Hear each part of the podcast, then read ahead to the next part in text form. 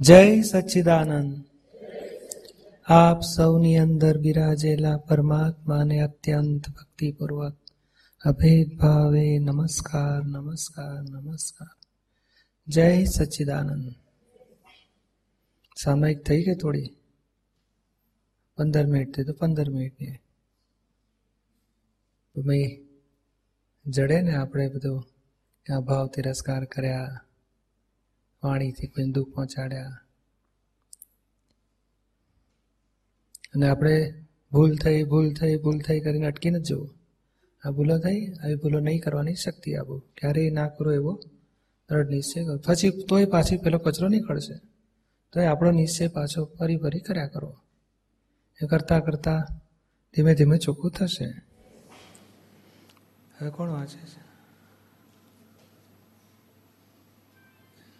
તમે વાંચો છો પાનું સત્તરમું. જય સચ્ચિદાનંદ. નિર્વિકાર રહેવાની શક્તિ આપો. પ્રશ્ન કરતા, હે દાદા ભગવાન, મને કોઈ દેહધારી જીવાત્મા પ્રત્યે સ્ત્રી, પુરુષ અગર નપુંસક, ગમે તે લિંગધારી હોય, તો તેના સંબંધી કિંચિત માત્ર પણ વિષય વિકાર સંબંધી દોષો, ઈચ્છાઓ, ચેષ્ટાઓ, વિચાર સંબંધી દોષો ન કરાય ન કરાવાય કે કરતા પ્રત્યે ન અનુમોદાય એવી પરમ શક્તિ આપો. મને નિરંતર નિર્વિકાર રહેવાની પરમ શક્તિ આપો. આ છઠ્ઠી કલમ હવે એનું દાદા એક્સપ્લેનેશન આપે છે. દાદાશ્રી આપણી દ્રષ્ટિ બગડે તો તરત જ મહી તમારે ચંદુભાઈને કહેવું. આવું ના હોય. આવું આપણને શોભે નહીં. આપણે ખાનદાન ક્વોલિટીના છીએ.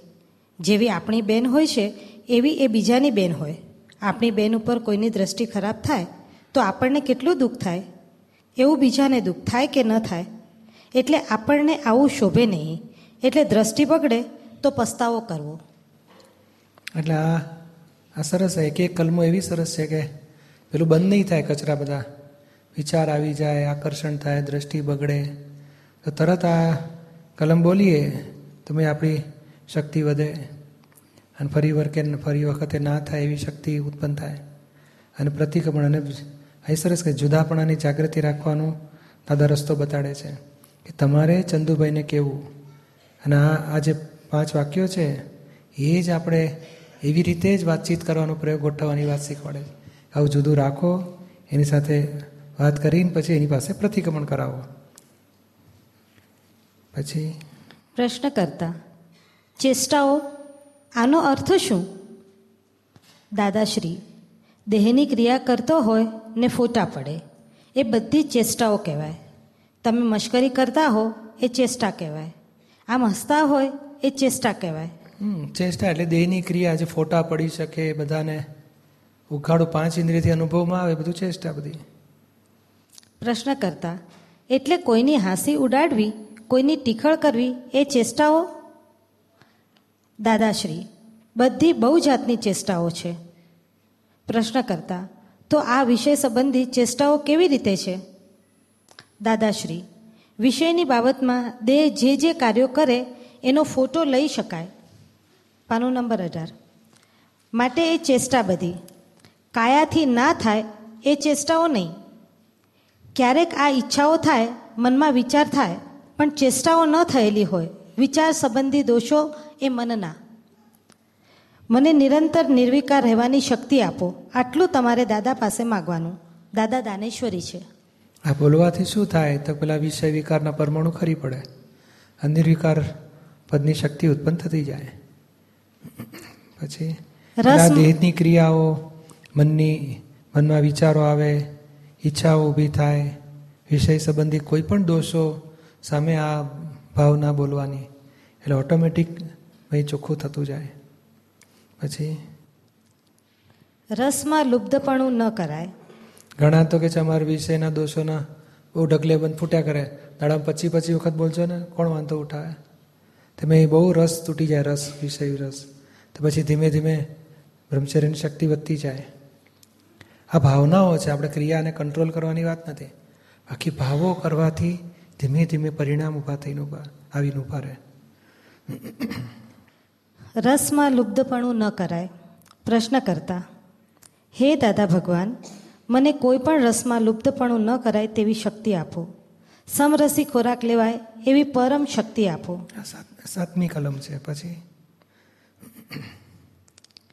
દાદાશ્રી આ જમતી વખતે તમને અમુક જ શાક ટમેટાનું જ ગમે. તે તમને ફરી યાદ આવ્યા કરે તો લુબ્ધપણું થયું કહેવાય.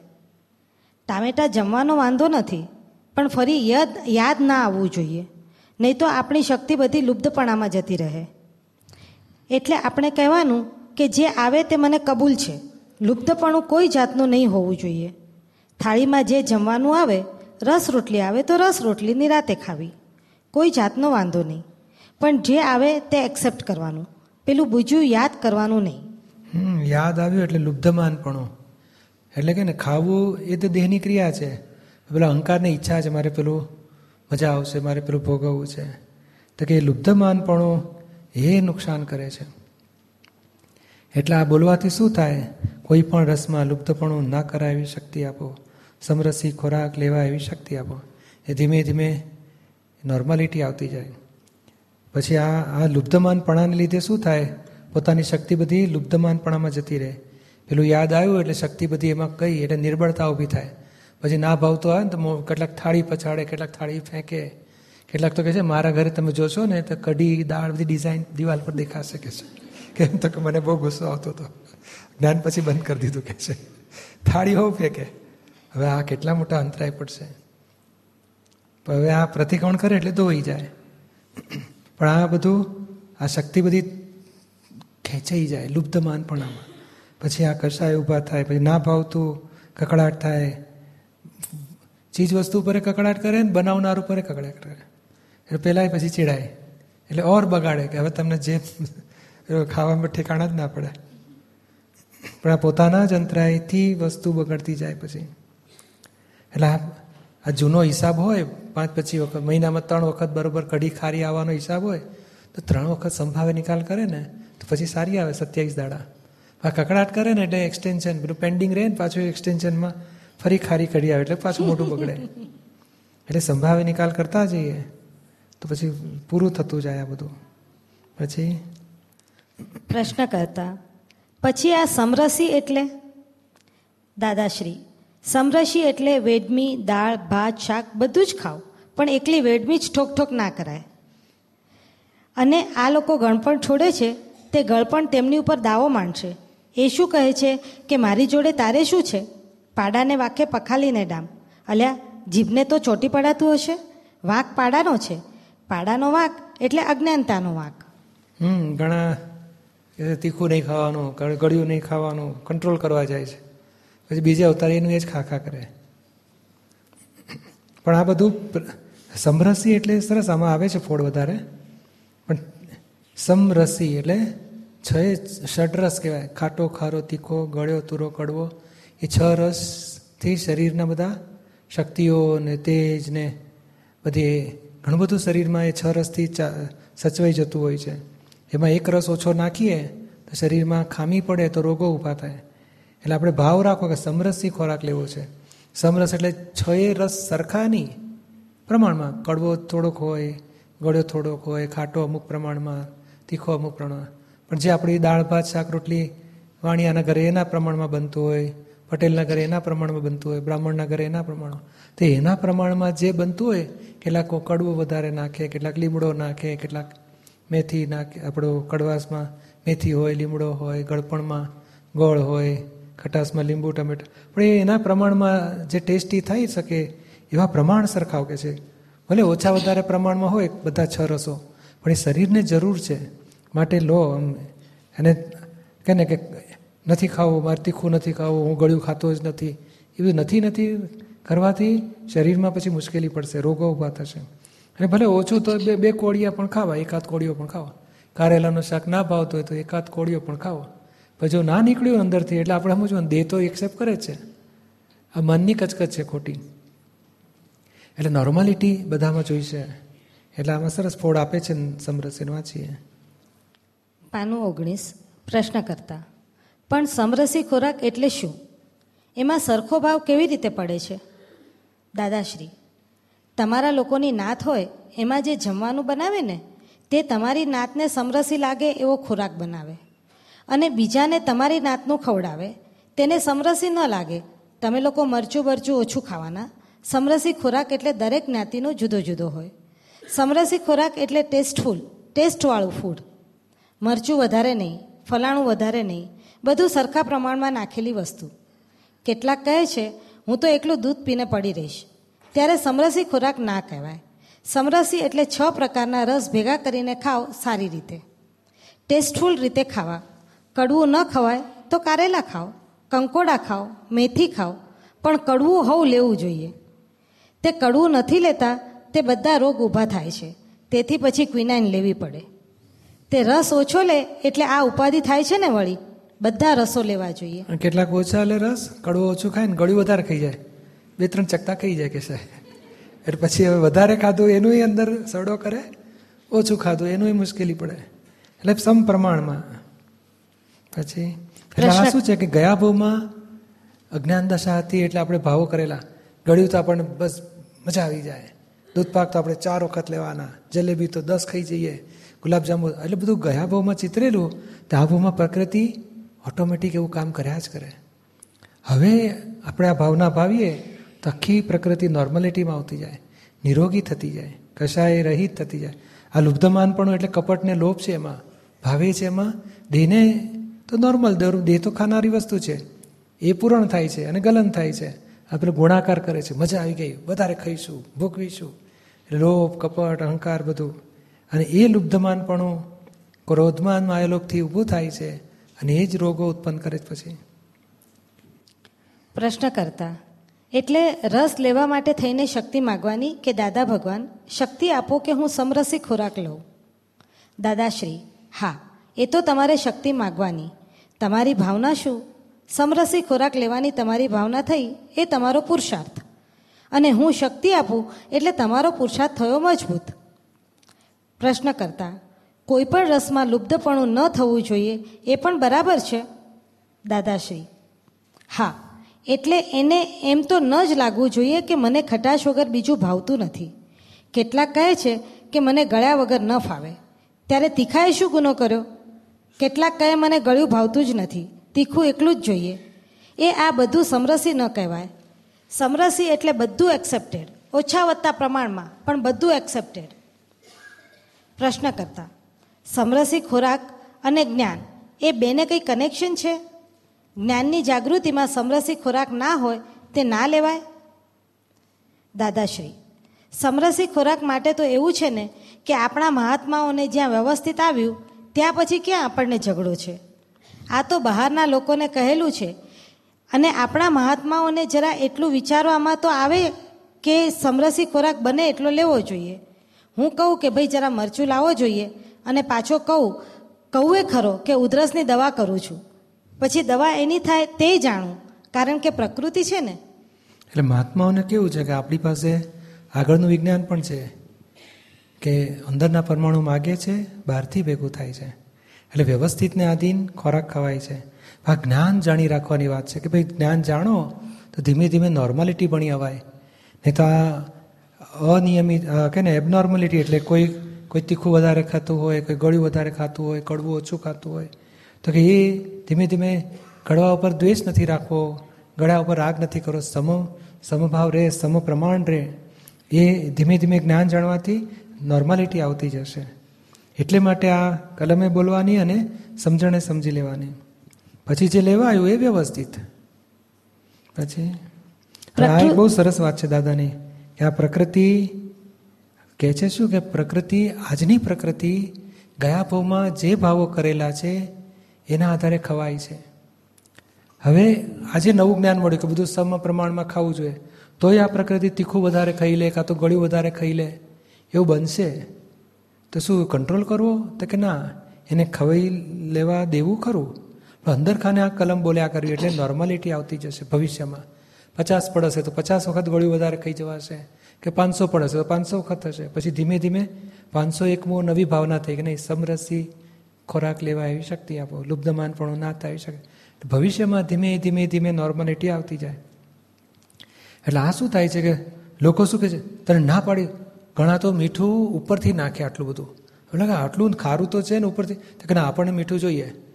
હવે એ તીખું કેટલાક ખારું વધારે, કેટલાક તીખું વધારે. એ વધારે ખાય છે ને એની પ્રકૃતિ છે. પણ એ અંદરથી ખુશ થાય. એમાં ખાવું તો જોઈએ જ ને, એમાં શું વાંધો? જે થવું એ થશે, શરીરને મરવાનું એક વખત તો છે જ ને કહેશે મરશું તે દાડે, મરશું. આ તો ખાવાની રાતે.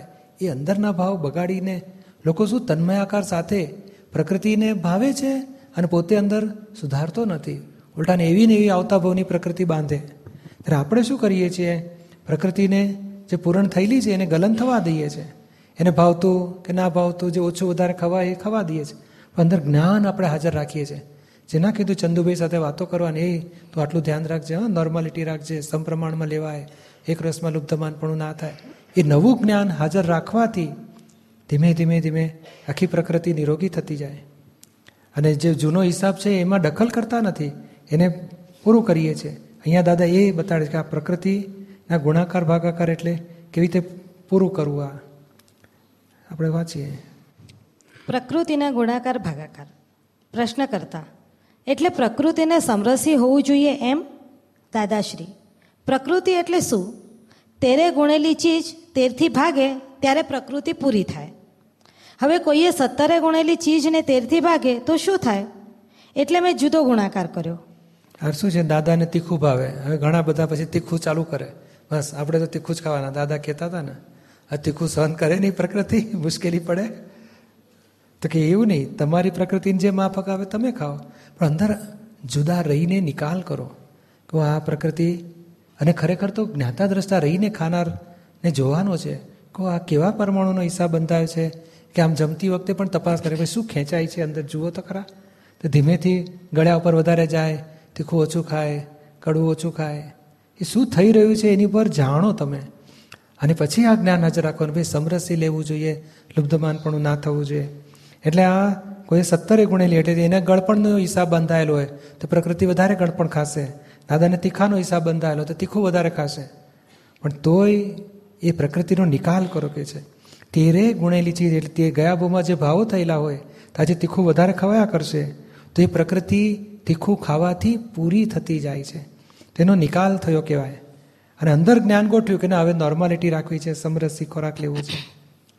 અને પહેલાંને સત્તરે ગુણેલી ચીજ. હવે દાદાની જેવું તેરથી ભાગવા જાય મેળ ના બેસે એણે એને ગળપણથી પૂરું કરવું પડે, કોઈ ખારું ખાઈને પૂરું કરવું પડે, કોઈ કેટલાક મોળું ખાઈને પૂરું કરે, હા? મીઠું નહીં નાખતા મરચું નહીં નાખતા. પ્લીઝ, મને ખટાશ નહીં એની પ્રકૃતિ એ પૂરું કરે. એટલે આ જે હિસાબ બંધાયેલો હોય એને પૂરો કરો કે છે. પણ અંદર ખાને સમરસી ભાવ રાખવાનો છે. પછી? પ્રશ્ન કરતા, એટલે તેરે ગુણેલા ને તેરથી ભાગાકાર દાદાશ્રી. એમ કરીએ તો શેષ વગરનું થાય ને? પ્રશ્ન કરતા. એનો દાખલો કઈ રીતે લેવાય? દાદાશ્રી, પ્રકૃતિ એટલે પહેલાં જે ભાવ કરેલા છે, એ શેના આધારે કે બીજા જે ખોરાક ખાધા, એના આધારે ભાવ કર્યા? હવે એ ભાવ તેરે ગુણ્યા. હવે એ ભાવને ઉડાડી દેવા હોય, તો એને તેરે ભાગી નાખીએ એટલે ઉડી જાય. અને નવેસર ભાવ ઉત્પન્ન ના થવા દે. એટલે એ ખાતું બંધ થઈ ગયું. નવી ઈચ્છાઓ છે નહીં, એટલે ખાતું બંધ થઈ ગયું. ખાતું સીલ કરવું જોઈએ.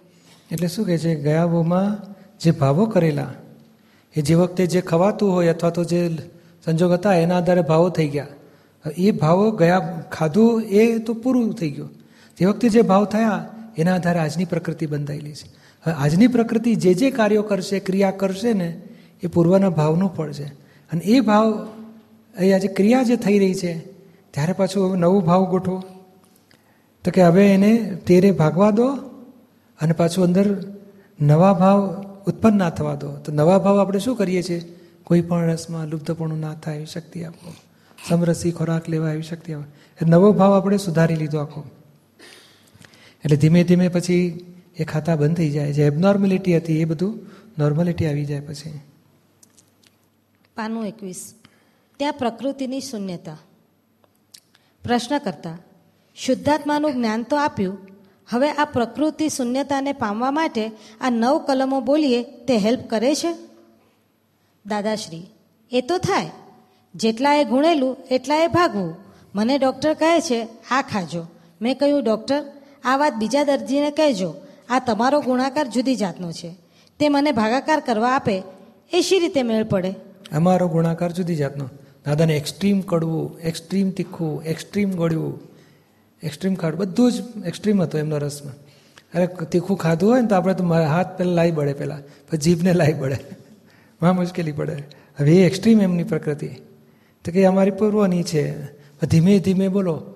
ઠેઠ છેલ્લે તો પછી તીખું ના ખવાય વધારે, ગળ્યું ના ખવાય વધારે. તો કે અમારી પ્રકૃતિના રસોનો હિસાબ પૂરો થયો. અને એક બાજુ કે છે, અમારે બે ડિગ્રી વધી ખરી બસો અઠ્ઠાવન પર પહોંચ્યા દાદા એટલે ખાવાના રસ છૂટવાથી ડિગ્રી વધે એવું નથી, હા, કાયદો? કાલથી કે હું રસ છોડી દઉં? પછી મારી ડિગ્રી વધી જશે, એવું નથી. કશાય ખલાસ થયા પછી. આ પ્રકૃતિનું કે છે, ડૉક્ટરો કહેતા દાદાને કે આટલું ઘી ઓછું ખાઓ, આટલું તીખું ઓછું ખાઓ. અમારો ગુણાકાર જુદી જાતનો છે. મને ભાગાકાર કરવા દો ને આ કે છે, તમે તમારી રીત નવી મને બતાડશો નહીં. કંઈ ઓછું ખાય એવું બને નહીં, એ એ તીખું એક્સ્ટ્રીમ ખાતા ને ઘીએ ખાય પાછા. હવે લીવર બગડેલું, લીવર પ્રોબ્લેમ કરતો હતો તો એ નિરાંતે ઘી ખાતા હતા. પણ એ કે છે, અમને પ્રકૃતિનું ખબર પડે અને અમે કરતા ના હોઈએ શું બની રહ્યું છે એના જ્ઞાતા હોઈએ. એટલે એમને એ આખો ગુણાકાર, આખી પ્રકૃતિનું બધું જ એમની પાસે હિસાબ હતો, કેટલું ખવાય, કેટલું પ્રમાણમાં ઉણોદરી, આ તે, જાગૃતિપૂર્વક એમનું રહેતું. આપણે તો ડૉક્ટરની સલાહ પ્રમાણે ચાલજો છો. અને એ હિસાબ હશે, એટલું જ ખવાશે, તોય કેટલાક તો ફ્રીજ ખોલીને એકાદ ચકતું ખાઈ જાય કે છે. ડૉક્ટર તો કે છે. એટલે એ પરમાણુ અંદરથી છોડવાના નથી ખાધા વગર. પ્રશ્ન કરતા, આપ તો એ મરચું વધારે ઉપરથી લઈને ભાગાકાર કરો છો. દાદાશ્રી, મરચું લેતી વખતે હું બધાને કહું છું કે આ ઉધરસની દવા કરું છું અને ઉધરસ થાય તે દેખાડું કે જો થઈને ઉધરસ. પ્રશ્ન કરતા, આમાં ભાગાકાર ક્યાં આવ્યો? દાદાશ્રી, એ જ ભાગાકાર. મરચું ના લીધું હોત ને તો ભાગાકાર પૂરો ના થાત. પ્રશ્ન કરતા. એટલે કર્મ બીજ પેલું હતું તીખું ખાવાનું. તે કર્મફળમાં તીખું ખવાય અને કર્મફળ પરિણામમાં ઉધરસે આવે પછી. હવે એ આવે ને એ બધાને જાણ્યા કરે કે ના એ પરમાણુ આવું ફળ આપી રહ્યા છે. દખલ ના હોય દખલ નહીં એમનામ જ્ઞાન. પછી? પ્રશ્ન કરતા. એટલે પહેલા પ્રકૃતિમાં જે ભર્યું છે એ હવે પૂરું કરવું છે. દાદાશ્રી હા પૂરું કરી લેવાનું. આ નીરુબેનને હું કહું છું તમે કહેતા હો તો સોપારી ખાઉં પણ સોપારી ખાતી વખતે કહું કે આ ઉધરસની ઉધરસ થવાની દવા છે. તે એ ઘણી ફેર તો ના કહે તો રહેવા દઉં. અને પછી કહે કે લો ત્યારે હું લઉં. તે ઉધરસ આપણા લોકો આવું કરે ખરા? ભાવતું હોય ને પૂછે કોઈને કે લઉં કે ના લઉં? એ દાદા લેતા કે છે અમારો એ કે અમે અત્યાર સુધી અમે સ્વચ્છંદે કરેલું ચાલેલા. અમે કોઈને પૂછતા નહોતા. પછી હવે એમને જે દાડે સમજાવ્યું છે ત્યારથી પૂછીને ખાતા હતા. નિર્માન પૂછ્યા લઉં કે ના લો બે જલેબી હવે ત્રીજી લઉં કે ના લઉં? હવે એ દાદાને પૂછે દાદા એમને પૂછે અને કે, અમારો સ્વચ્છંદ અમે તોડ્યો. એટલે હા એક રિલેટિવલી એમને હોય જ નહીં રિલેટિવલીમાં એને એટલું બધું આધીનતા રાખી કે કરતાં પણ ખલાસ થઈ ગયું હતું એમને. એના સોપારી પૂછે, જલેબીનું પૂછે, ખાવામાં બધું અડધો રોટલો લો કે પાલો તમને શું લાગે છે? તો કે આટલું લેવાય તો સારું ત્યારે. કે એટલું લે, પછી ડખો નખલ નહીં પાછી. એટલું બધું એમનો ઊંચી દશામાં પહોંચેલા કહેવાય. પાનું બાવીસ. મારે નથી કોઈ ચીજની ટેવ પણ માલ ભરેલો ત્યારે ખવાય ને? આપણું આ અક્રમ વિજ્ઞાન છે. તે પાછલી આદતો પડેલી છે, તેથી થાય છે. ત્યાં શક્તિ માગો, પછી લુબ્ધ ખોરાક લેવાય, એનો વાંધો નથી. પણ આ બોલવાની બોલવાથી કરાર છૂટા થાય છે. આ બોલવાથી કરાર છૂટા થાય છે. આ રહસ્ય અહીંયા છે. પેલું ક્રિયા દેની છે અને અહંકારની બિલીફ છે. તે આખી આ બિલીફ બદલાતી જાય છે. અભિપ્રાય બદલાતા જાય છે કે ના કોઈ પણ રસમાં લુપ્તપણું ના થાય. લેવાઈ જાય એ વ્યવસ્થિતનો હિસાબ છે. ન લેવા જેવું છે કે નોર્માલિટી રાખવી જોઈએ એ આજનું જ્ઞાન છે. એનાથી પ્રકૃતિના કરાર છૂટતા જાય કે છે? પછી? પ્રશ્ન કરતા. જે આપણી પ્રકૃતિ છે જો ગુણાકાર કરશો, તો એ વધી જશે. અને એને ભાગવી જોઈએ. પ્રકૃતિને પ્રકૃતિથી ભાગવી જોઈએ. તો એ સમજાવો. દાદાશ્રી, એટલે આ કલમ બોલ બોલ કરે, એમાં ભાગાકાર થાય, ને ઓછું થઈ જાય. આવી કલમ બોલીએ નહીં, એટલે છોડવો એની મેળે જ ઉગ્યા કરવાનો. અને વધ્યા કરે પછી. એક તો ઉગ્યા કરે ને પછી વધ્યા કરે. પોળો થાય. અને પાછું પોતે બોલ બોલ કરતો હોય. આ પણ તો તીખું જ ફાવે. ગળ્યું બળ્યું અડતા જ નથી.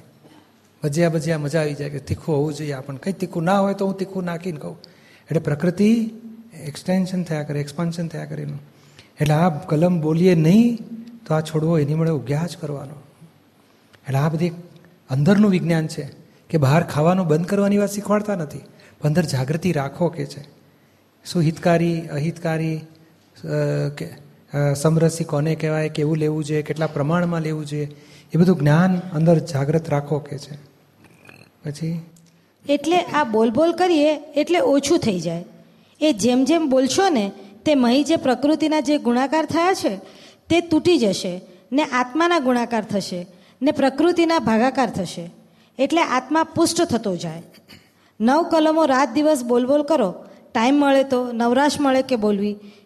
અમે તો બધી દવા આપી છૂટીએ સમજણ પાડી છૂટીએ. પછી જે કરવું હોય તે.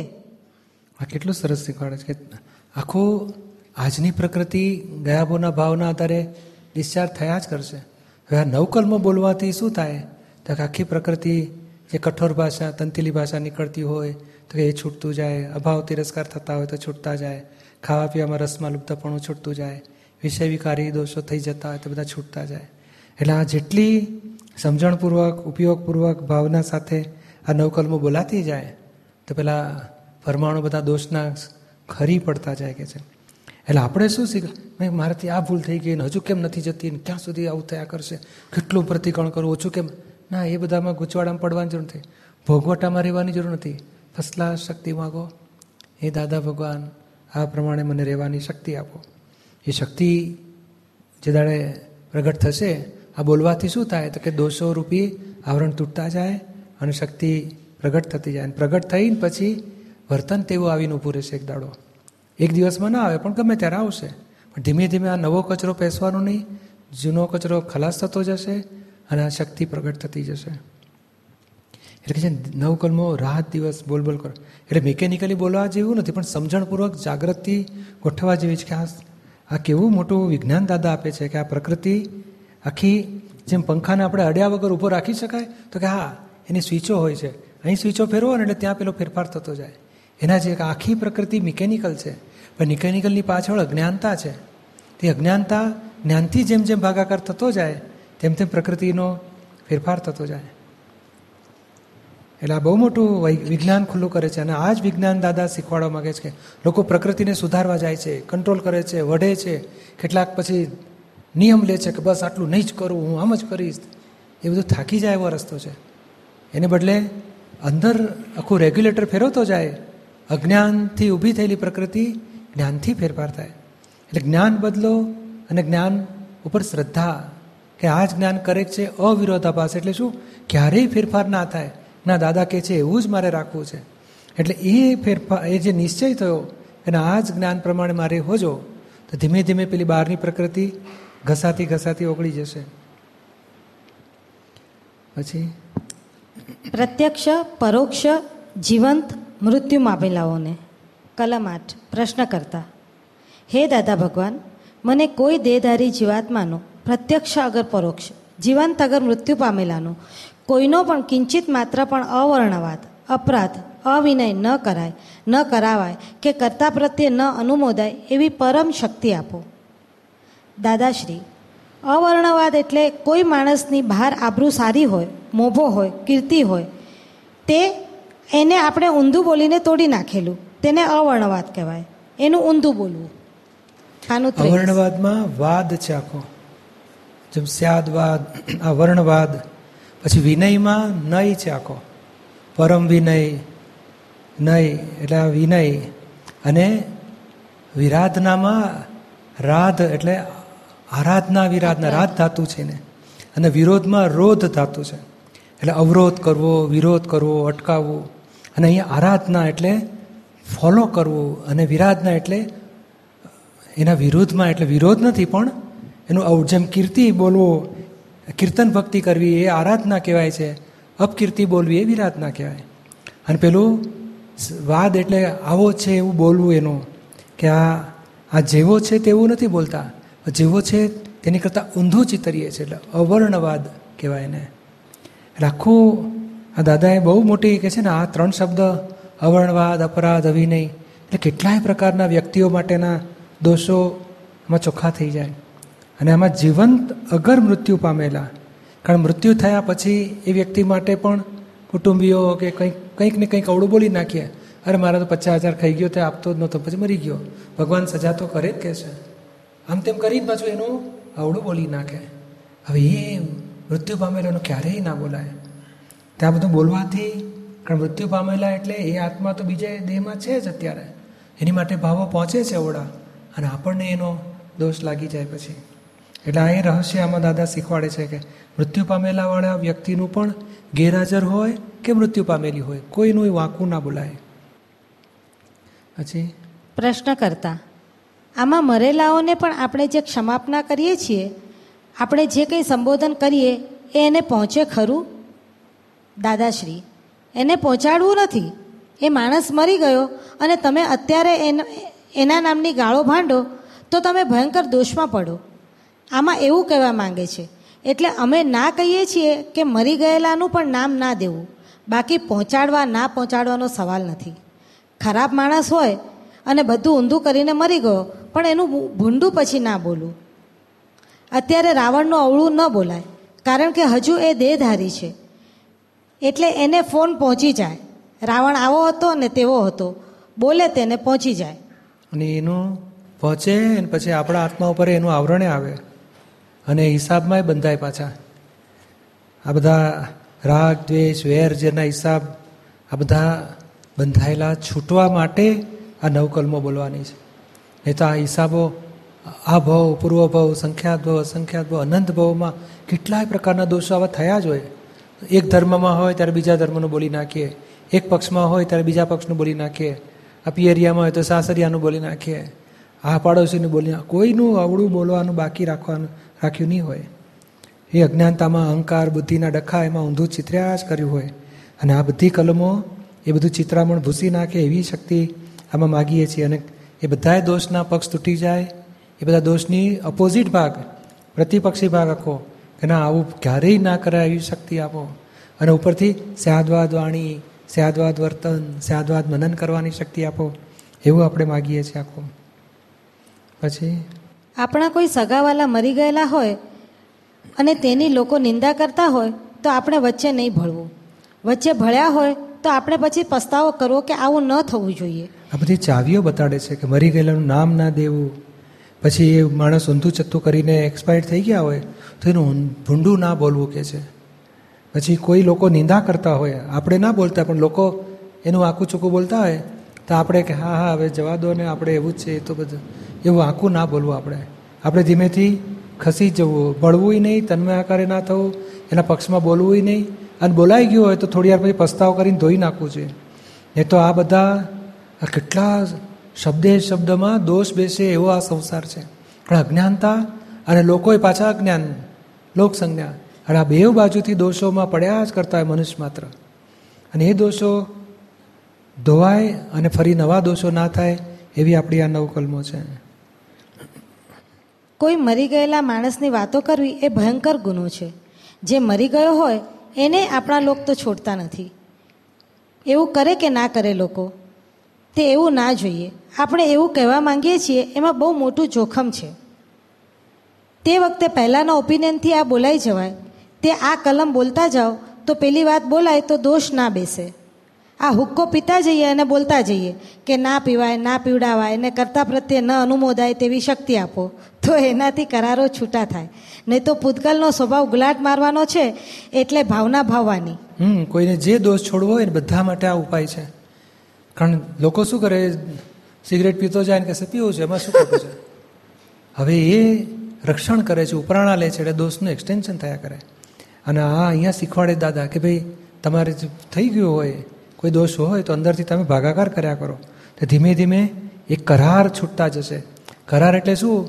આપણે પૂરે બોલેલા છે, એમાં વાંધો નહીં, મજા આવશે, કરવું જ જોઈએ. એ કરાર બાંધ્યા કહેવાય. હવે આ ખોટું થાય છે, ક્યારેય નથી કરવું. એટલે કરાર આપણે છોડી દીધા. ફર્સ્ટ આપણે છોડીએ, પછી પ્રકૃતિના પરમાણુના હિસાબ પૂરા થતાં થતાં ખરી પડે પછી. એટલે બહુ મોટું વિજ્ઞાન ખુલ્લું આમાં વધારે એક્સપ્લેનેશન પાછળ આવે છે, પછી વાત લઈશું આપણે.